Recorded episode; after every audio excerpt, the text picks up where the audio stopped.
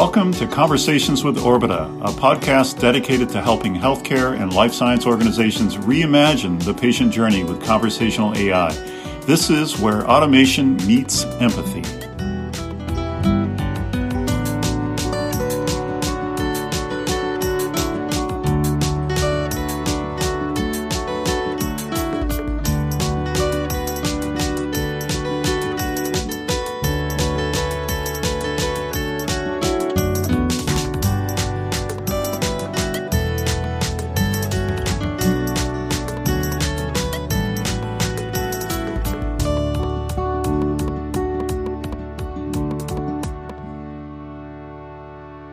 Bill, great to see you today. Happy New Year.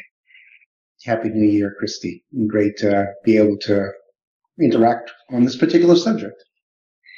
You know, it's really interesting um, being January of 2021 and having technically survived 2020 now. I think everybody's kind of looking at, wow, what just happened and what's going to happen, right? And so, one of the things in a time of great uncertainty that we always talk about uh, within our team here has been you know some of the best things is to go back to what you know and and what you've seen. And so it might be interesting a little bit to kind of take us back and, and be a little reflective about 2020 when when looking at some of these projections for for what's in the future.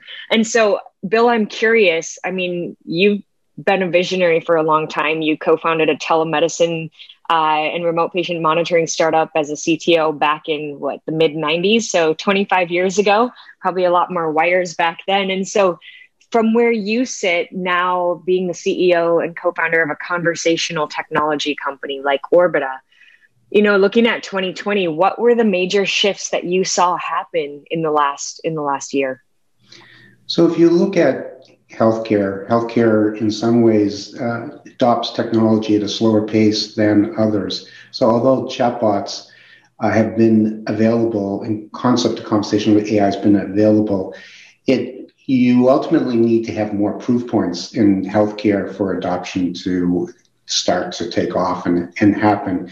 And one of the things that happened because of COVID was it shined the light on the value of conversational AI and how conversational AI can support organizations in a way to create efficiencies as, as well as create better engagement experiences to patients, which, you know, unfortunately, because their healthcare systems have been overwhelmed with COVID, they don't have much other choices. And so conversational AI provides that alternative choice.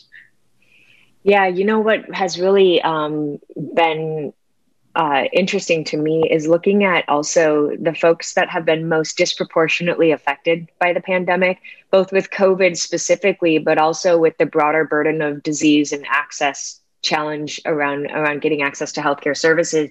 And when you think about that, and you think about how do we meet patients where they are um, in a way that's natural to them, um, what are we seeing in that arena around this technology? Well, I, I think that that engagement is always been a factor in healthcare, and so we've tried to solve engagement by providing things like mobile applications. But think of a patient that needs to learn a mobile app. Every screen is a learning experience on what they need to do what conversational AI does is that you're engaging them with natural language, something that we all grew up and know how to interact with, whether that is across a telephone or whether that's across a chatbot where they can ask natural language questions and get answers back to them. And that's one of the beauties. And, you know, a bot is is tireless. It's you can ask it a billion questions and it really doesn't care. Um, but a person or a healthcare professional, there's just not enough of them to be able to be able to, to actively call at the time that you have a question.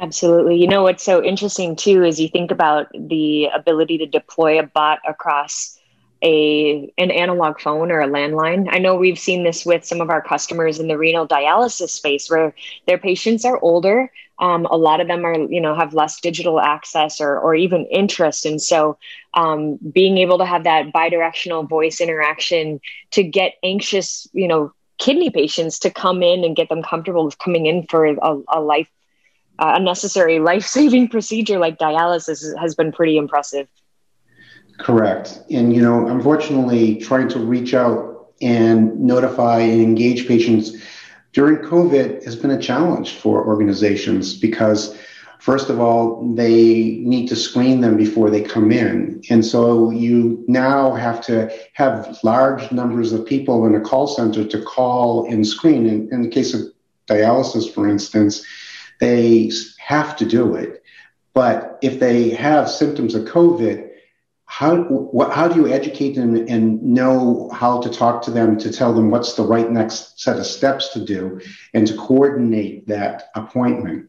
And and, and so instead of having 13, 15 people calling, again, you can notify them first through SMS, six hours later through email, and the next day on a voice call. So, three ways of en- engaging and ultimately getting very high conversion rates uh, to be able to interact with them. That's so exciting. I think um, for a lot of reasons, and not in the least the fact that that's probably a population that's been left behind by a lot of the other technological and digital health advances within the healthcare industry. Um, you know, in your opinion, Bill, what has been the most significant application or development in the past year in terms of conversational AI in healthcare? So we're seeing, you know, of course, everyone has looked at things like natural language processors that come from Google and uh, Amazon Alexa and Microsoft Technologies, um, which we sit on top of, and we take advantage of those NLPs. But uh, AI has become an expanding way of solving problems. And so when you think about AI and intent, uh, to using an intent in all of those natural language processors is one way of understanding the meaning of what people are saying. Except for when you're in the pharma space and you're trying to understand in that utterance, did somebody say an adverse event? And if that happens, and that's that's not something that you can put into an intent to, to actually have that trigger from a natural. You need to have machine learning to look, literally look at millions of utterances to understand what do I need to do with that. You know, in a similar way, we're creating AI to understand when somebody's coming to a health system and they they ask a question like, I think I'm feeling like I have a fever. And knowing that that utterance is something that we should say, hey, how would you like to go and do a symptom check and walk them through that? Where you're not going to be able to solve that just with intents in natural language processors. Yeah, it's it's interesting because we're you're really highlighting the difference between kind of the the initial version or the 1.0 of a chatbot per se and the true prowess of conversational artificial intelligence technology. That's correct. It's correct. It's it's ultimately making it more intelligent so that you're, um, you mean, the experience of have someone typing in something like that and it going to the, the experience is, I'm sorry, I didn't understand that, is very frustrating for a patient. And adoption goes up when the intelligence of what they're interacting with goes up. And we're seeing in 2020 quite a bit of, uh, you know, excitement on that sort of uh, adoption. So, you know, similar type of case, imagine you're having a bot and you're, the bot's a, a, a phone bot and the user's interacting and says, I think I'm having tightness in my chest. Now, we don't want the bot to start saying, well, let's do a symptom check. That's a red flag. And, and again, with AI, we can analyze every single utterance. We can analyze utterances to know that they said PHI within the information that they're saying, like a credit card number, or they've uh, put a, their social security number in the system and pull that out. And this is where AI would say, I need to transfer you to a real human to have you talk because you said you have tightness in your chest.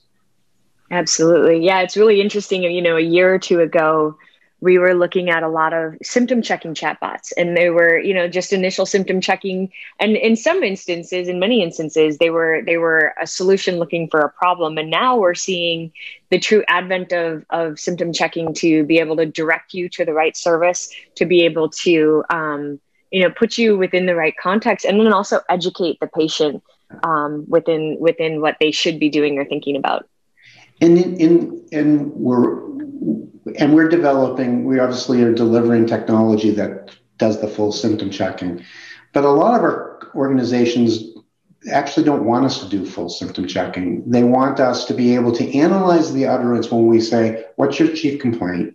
And from that utterance, there may be 20 different services that we want to send them to.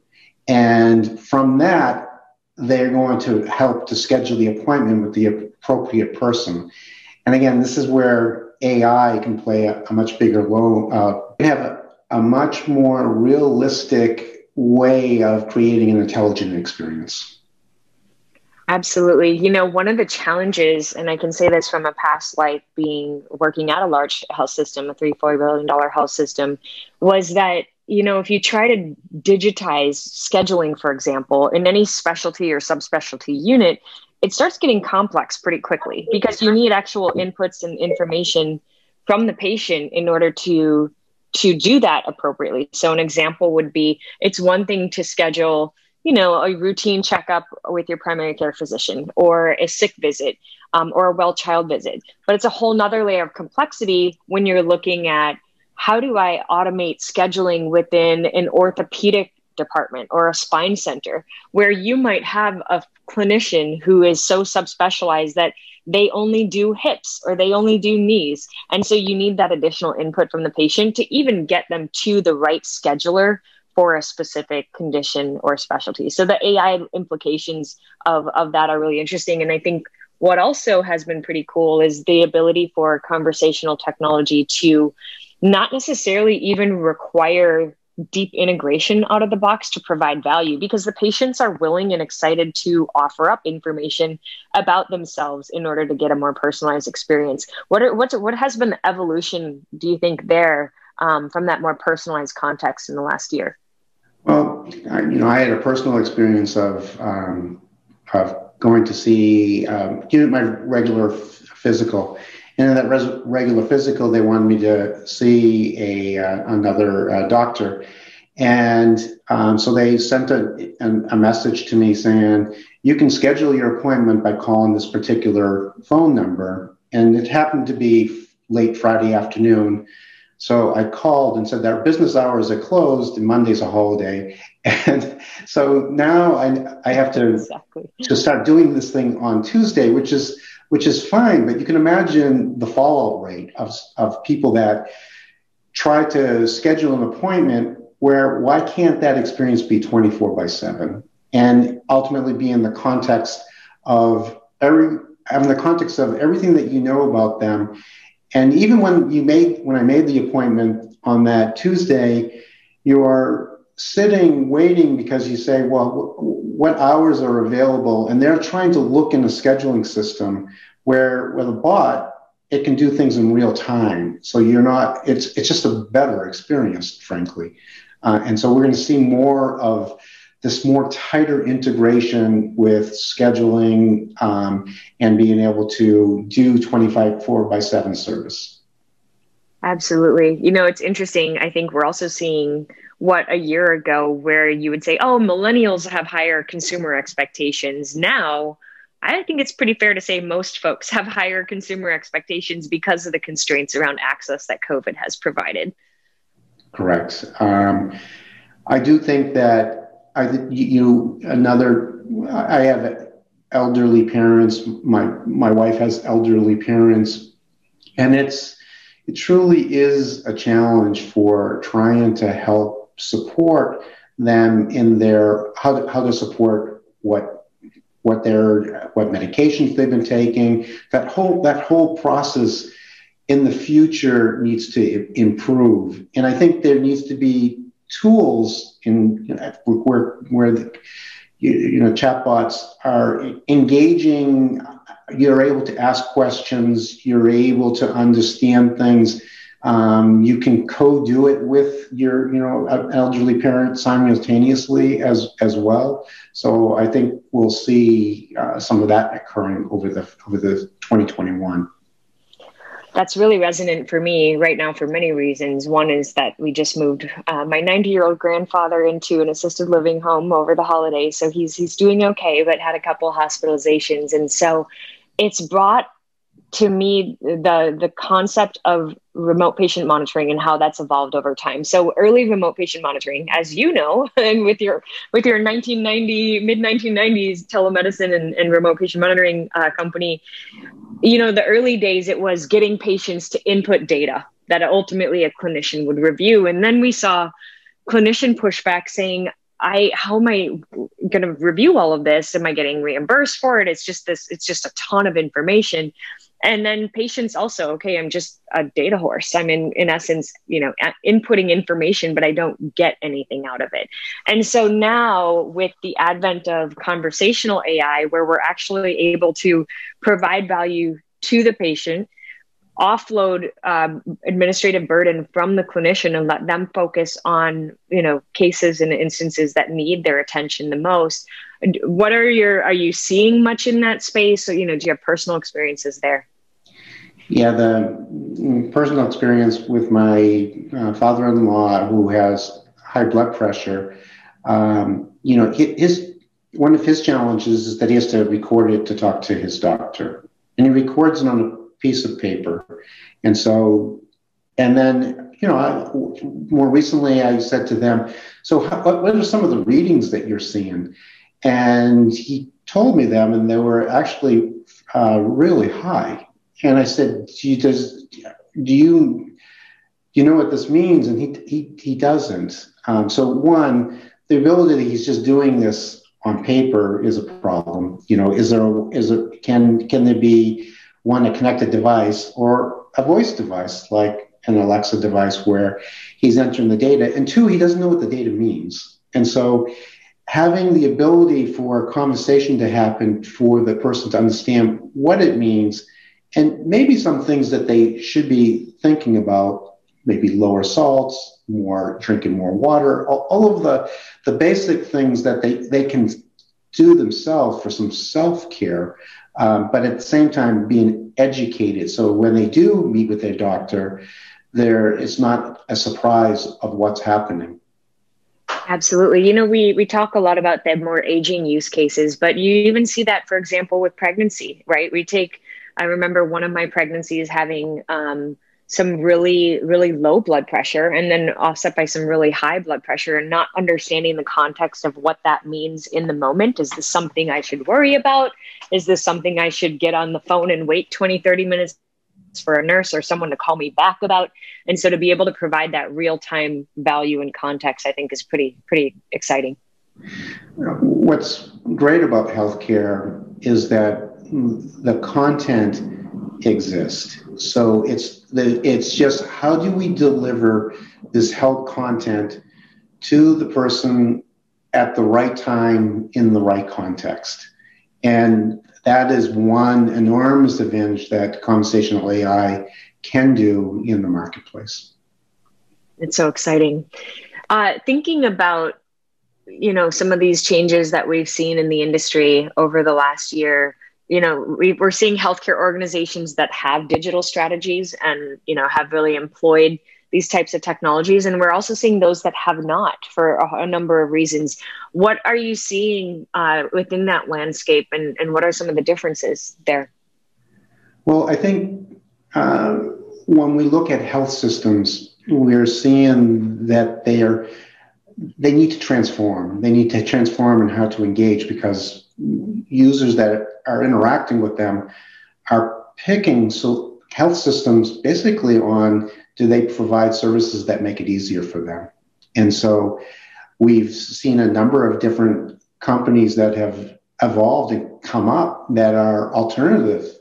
And so as we as as that shift continues everyone's going to have to up their game. And so the concepts of building you know, bots right on your website that's engaging, getting people to the right service, answering their question, lowering the friction. Um, you, if you look at a lot of different websites and you think of the number of clicks that you would need to do in order to schedule an appointment, and at the end of it, it comes, you can call this telephone number. Um, so we'll see that, how that that um, that'll change uh, in 2021 or continues to change in 2021. Absolutely. You know, out of the gates, you mentioned um, the advent of mobile apps and just how that, you know, how that changed the landscape a little bit, and then how voice is just continuing to reduce that friction.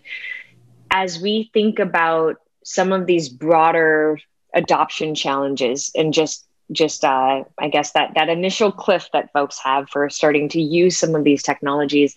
Uh, one of the areas that's interesting to me from recently moving my 90 year old grandfather into an assisted living uh, facility was there were constraints around getting all of the technology and even some of his devices set up and configured and you know being far away and trying to walk him and also my folks my parents through that process remotely.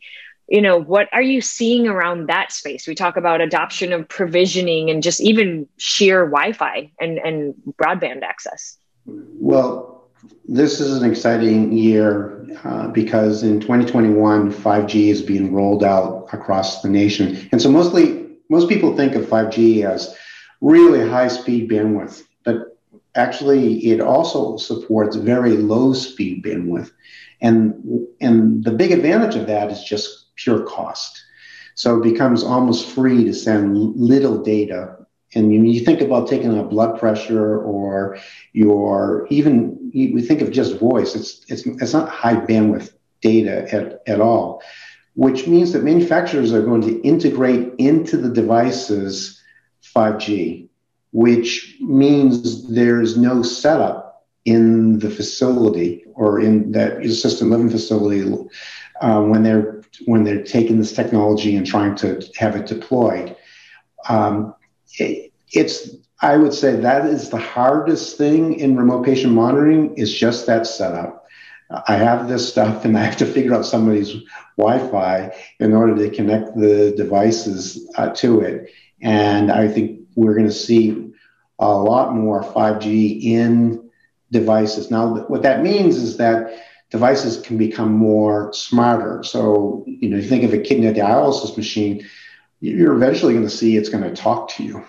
And so when you need to change a filter, it's going to be you're going to say I need. It's going to tell you you need to change the filter. Do you need instructions? And it's going to talk to you and tell you step by step. And because IoT is integrated, it knows when the door is open, so it knows where you are in the process. Oh, it's just so exciting. I think you know one of the the most uh, difficult and, and to be candid, sad uh, things that I've witnessed having a career always in emerging tech within healthcare has been looking at all the lost opportunities we've had just because that burden of, of technology know-how has been significant in the past. And so when you talk about being able to provision your own device because you don't need to do anything, right? We're starting to see this this blend of what we have with consumer devices. I had a um, a Wi-Fi extender that I installed in our place here, um, and it more or less set itself up. I mean, it walked me through um, and gave me a nice little green checkbox that made me feel really confident by the end that it was going to do its job. You know, when you think about some of these uh, tech technologies around conversational AI, like biomarkers, for example, that maybe a year or two ago seemed a little far off. Has there been an evolution? with tech there like has. biomarkers? Mm-hmm. There has. There's a organization um, that um, we were doing some work with, with that was doing work with COVID that they could actually detect from voice at a high percentage whether or not you have COVID. Now, what's interesting about that is that that technology keeps on improving.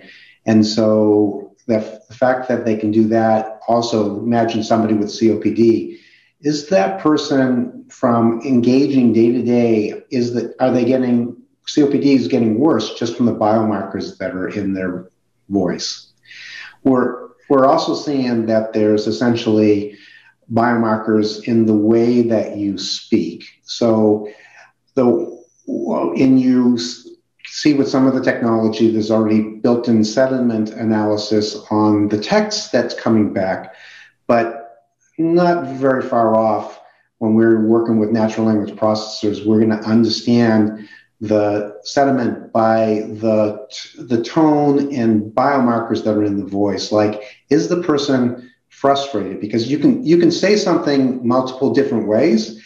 The text is, is different, but the way that you say it actually indicates that there's there's either frustration or you're being sarcastic or so on. So what you're saying is that almost a year into COVID, if uh, two married partners say to each other, "How are you?" and one says, "I'm fine," that we're going to be found out a little bit better now by this technology. Right. that might have a, an interesting upside and some potential downside as well. But um, you know, it's it's it's uh, it's heartwarming the ability I think for this to augment a, a, traditional care between a between two people, right? An educated clinician and a seasoned clinician, and also uh, technology that can help make that care delivery more streamlined. When when you think about uh, how how will conversational AI within healthcare continue to adapt and continue to evolve looking ahead to the rest of 2021, 2022 and beyond? I mean, the the the pace of change is extraordinary. So what do you think we're going to see moving forward from here?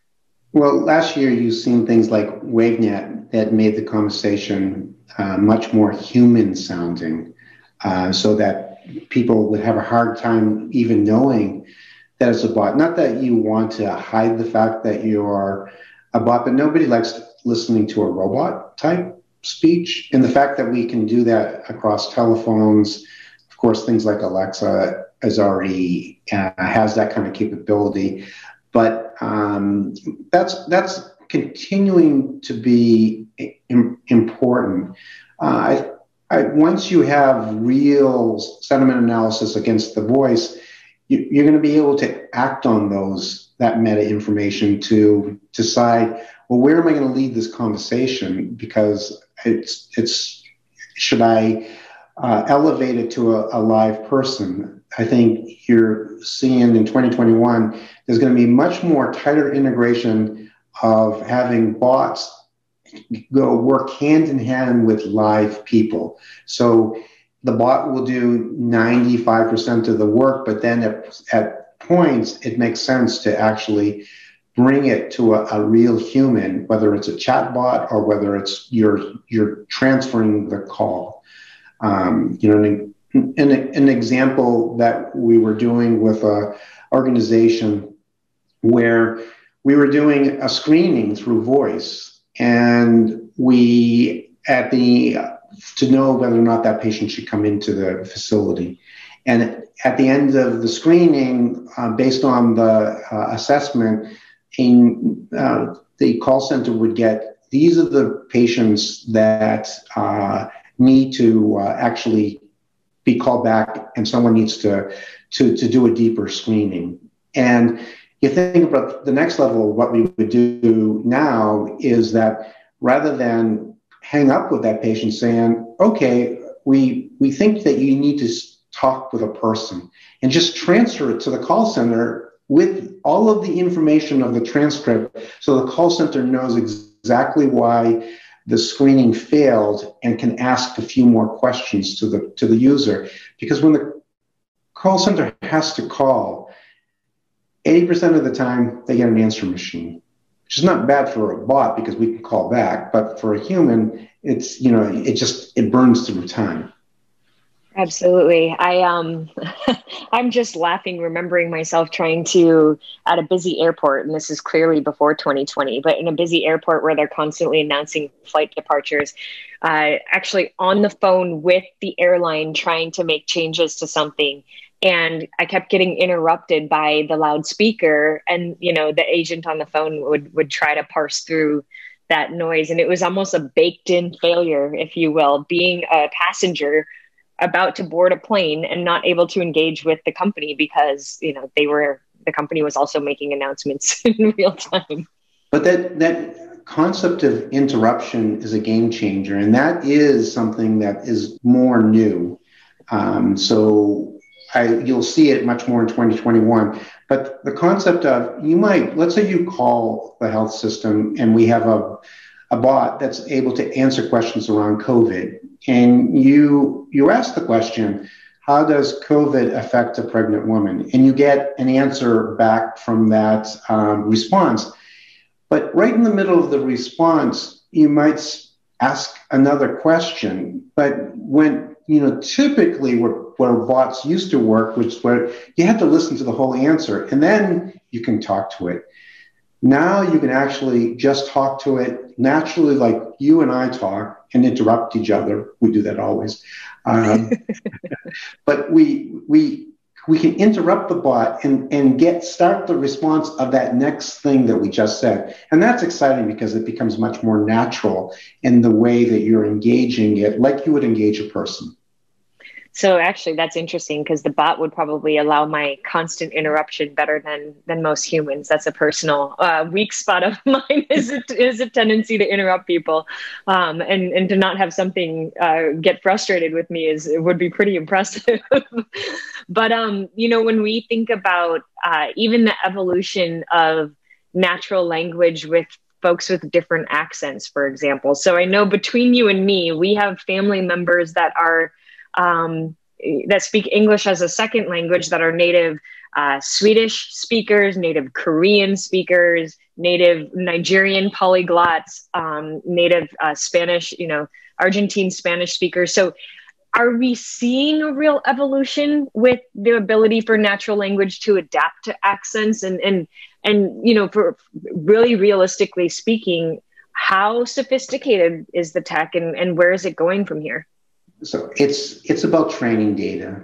And you know a few years ago what made these nlps so much more accurate was the volume of learning data. And as time goes on that volume just in, continues to increase. So there's that. And the second piece of it is that the algorithms of deep learning uh, as a form of understanding what was really the what was someone trying to say, and then this gleaning out of that and essentially an intent is improving. I you know, there is challenges of and you know we're looking at how do we handle that. Um, that a conversation starts out in English and somebody in the middle changes language. That's something we're not good at at this point. We can do things like work with um, get get information to say let's we need to notify these people uh, uh, about something. Let's say it's COVID, and we're told the language that they this person is in, and we can call in that language. Um, you know, there are some things that we can do to try to detect at the beginning their language and switch on the fly. But what we're not good at is if somebody is speaking in English and they then speak in a different language, we're we're like we're good at one language, and as long as you stay in that one language. That's really interesting because uh, having many people in the family that are bilingual, my kids included. Um, I, just a funny anecdote like my kids actually respond to commands in spanish much better they do in english and so even in our household you know if i want them to sit down i'm going to tell them to sit down in spanish uh, and not english and so that natural uh, and I'm I'm pretty much a native English speaker, and that's it. I, I, on a good day or with a glass of wine can speak some French here and there. But um, I think that's it's interesting because when you first mentioned that use case, the question that popped in my mind is, well, how often does that happen? And then I thought, well, it happens all the time. So it's exciting to see that we're shifting in that direction to handle it. And you and you see, we've developed technology around like entity extraction. Um, so when you right, as we let's just talking about COVID, and you ask a screening question, you know, do you have a, a fever or do you have um, something like a uh, any cold-like symptoms? And the question is a yes/no question, and they'll say yes. I'll, I have a fever of 102. You know, so they're they're responding to you like you're a human, and and as a bot, you're trying to understand is this yes or no? So I, I then know uh, how to go record this question. And so in conversational AI, we need to be able to adapt to, uh, to getting those questions because the worst thing that you can do is that you go back to the person and say, you can answer this question by saying yes or no, and now they have to repeat it. But but we do look for these things. We can say in this question, they're going to tell us about fever. They're going to tell us, um, you know, temperature. Or they're going to these other words other than yes, no, and we ultimately know that that's a yes uh, answer to that question.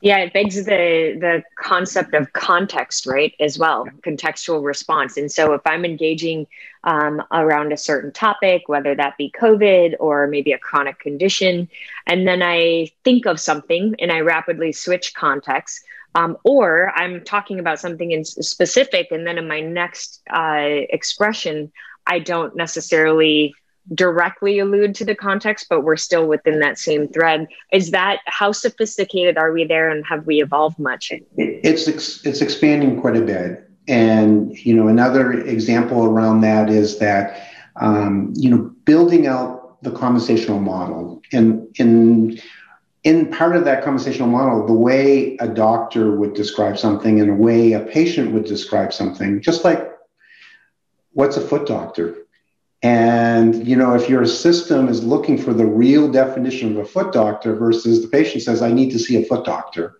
then you know, ultimately understanding all the types of synonyms of how a patient speaks is going to be is is what we're uh, building into our system uh, as you know IP that helps us to be more intelligent um, in answering questions. That's really interesting. It's it's interesting too because if you think about, you know, if if someone presents with a symptom who does not have any other conditions or, you know, isn't pregnant, for example, that might not be something of concern, but having a context of, you know, if I um, have congestive heart failure and, you know, I've actually gained four or five pounds within the last day or two, yes. that's you know yeah. that's definitely something uh, yeah that's definitely bad and is something of note that has a very specific um, intervention that needs to be taken with it. And so it's it's cool that the technology is capable of handling that. Um, anything else bill that you you know are seeing would like to share with us about 2021 are you excited about the evolution of things? Um, has covid you know fundamentally changed anything in a way that's concerning? What are you what are your thoughts? I think you know, what's concerning is just health systems and them them being able to adapt to these new models. Um, fortunately, for someone like Orbita, these new models means more more ways of engaging with patients and that has automation with empathy and and so there's going to in 2021 i'm excited that that is going to grow dramatically. Absolutely. Yeah there was a good ted talk a few years back talking about how the we we want to know that our voice agent is a bot. We want to know it's automated. If it's too natural then our expectations would be out of line. But i think the ability for that automation to be approached in an empathetic context goes so far in terms of stickiness and engagement and the, and and at the end of the day engagement translates to improvement in outcomes. It translates to efficiency and improved access. So for me that's that's so exciting.